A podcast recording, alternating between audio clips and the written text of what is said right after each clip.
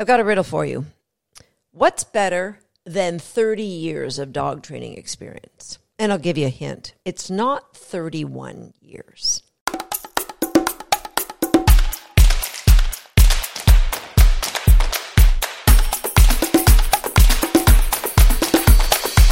Hi, I'm Susan Garrett. Welcome to Shaped by Dog.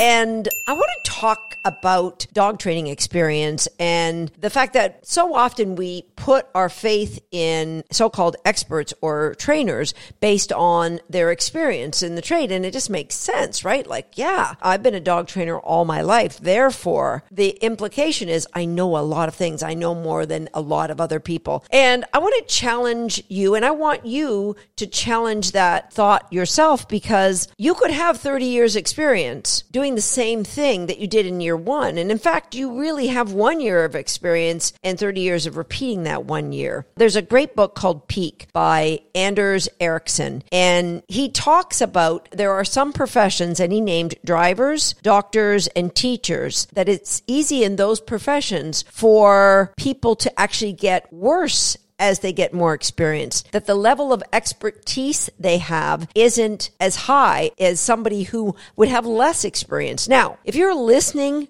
to this podcast episode and you are a doctor, a driver, or a teacher, of course that's not you because you're a growth minded person. That's why you're listening to Shaped by Dog. But I bet if you're a doctor, a teacher, or a driver, you can think of colleagues that are doing the same thing they did way back when they first started being a doctor or a driver or a teacher because I know I sure can. I see dog trainers, no matter what dog they have, no matter how often they've failed, they will do the same thing and accept it's the dog's fault. He's just stupid. He's just fill in the blank. It's the breed. It's a terrier. It's a husky. It's never their approach. It's the breed. So I want to challenge you to consider does experience automatically equal expertise? Now, Anders Ericsson went on to say something that I think we all know in that if you never push yourself out of your comfort zone,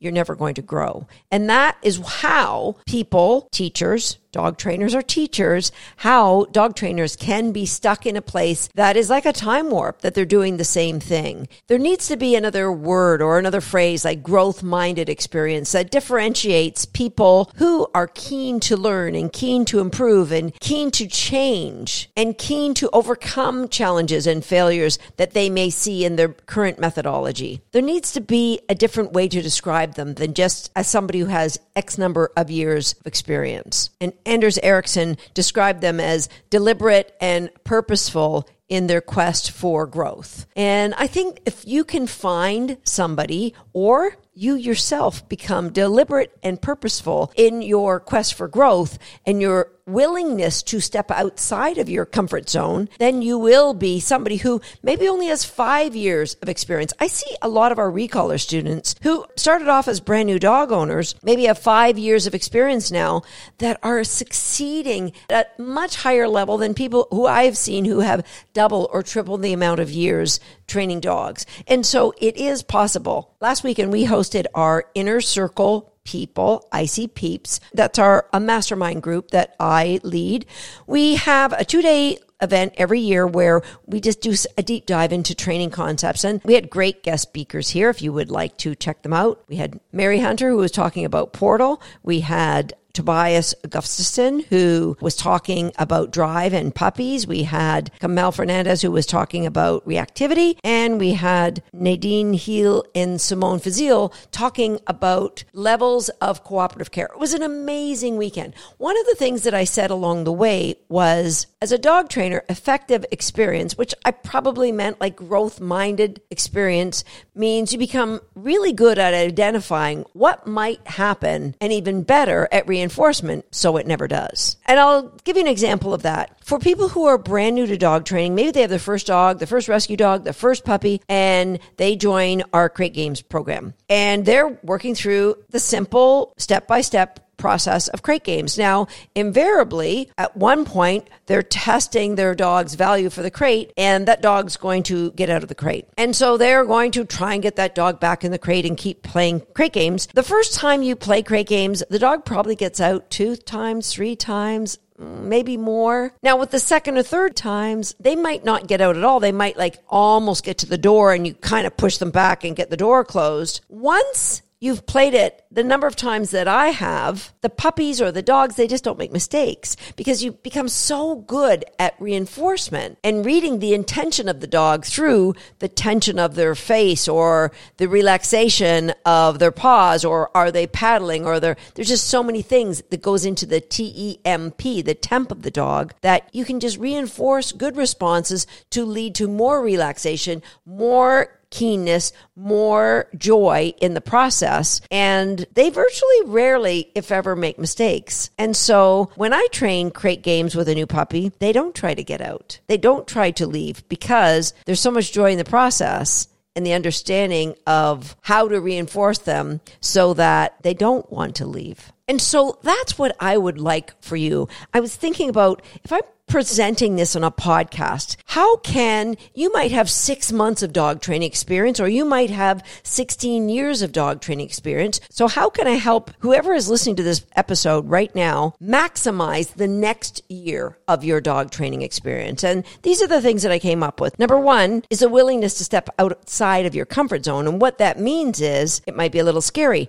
leaving what you know how to do and trying something new. And when you do, guess what? There's a very high probability probability you're going to be awkward, that you actually might fail. You've got to embrace that idea. You've got to let go of the idea of perfection because, hello, we're dealing with another animal, a dog. So perfection is not attainable. And therefore, we're all going to make mistakes along the way. It's got to be okay. That's a big part of being growth minded is that there is no shame. There's no burden of guilt. Our dogs forgive us. We need to forgive ourselves be willing to make that mistake and move on. So, number one, be willing to step outside your comfort zone. Number two, be curious. Be curious about, well, I know how I did this before. Wonder what it's going to be like if I do it a completely different way. Number three, be present. Be present to the lessons that your dog is sharing with you. Imagine that dog training is like you're making a recipe. You are cooking up a recipe and you're serving it to somebody, a friend. Hey, can you try this for me? And they go, Ooh, you got a little too much nutmeg in that. So when we're training, we are putting together a recipe, AKA a training plan.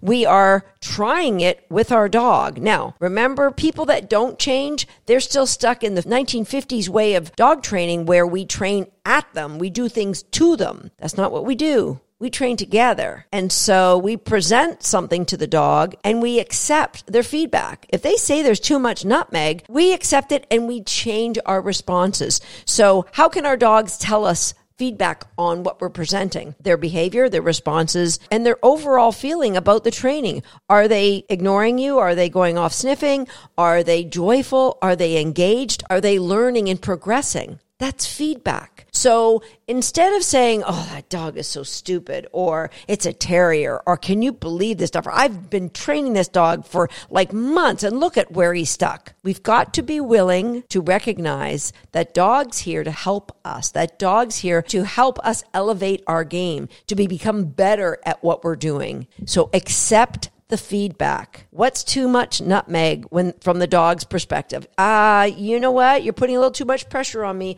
Uh, you know what? You did not give me reinforcement for the right thing in the last few weeks when we were practicing this. So accept that feedback. Number four, work from a plan. When you're going to train your dog, have a written plan. Now, if you're one of our online students, we're giving you those written plans, but you need to watch the video, read the plan, and execute on it the way that we have drawn it up for you. We've had thousands and thousands of our students go through our programs. We know these things will be successful. Now, Am I saying that everything is cookie cutter for dogs? No. You might have to, if you've got a really high, high border collie, you might have to dial down some of the joy, maybe give them more food and less high drive action tug, depending on what you're teaching. Likewise, if you have a dog who's a little bit more reserved and we need to dial up the joy, then you can add more animation to your training. So the philosophy doesn't change. The plan doesn't change just because I'm training a different dog or a different breed of dogs. What changes is my application of that plan. But you need a plan to start. Number five, video your training and review your training. Number six, grab your journal and take notes. And your notes are going to be about the success of your training, but also how are you feeling about what went on? I feel great. It was an amazing session. I feel like, oh, so energized. How do you believe your dog feels? T E M P. They're going to tell you, they're giving you that feedback. Are they turning away and saying, Is it over yet? Or are they wagging their tail going, Is there more?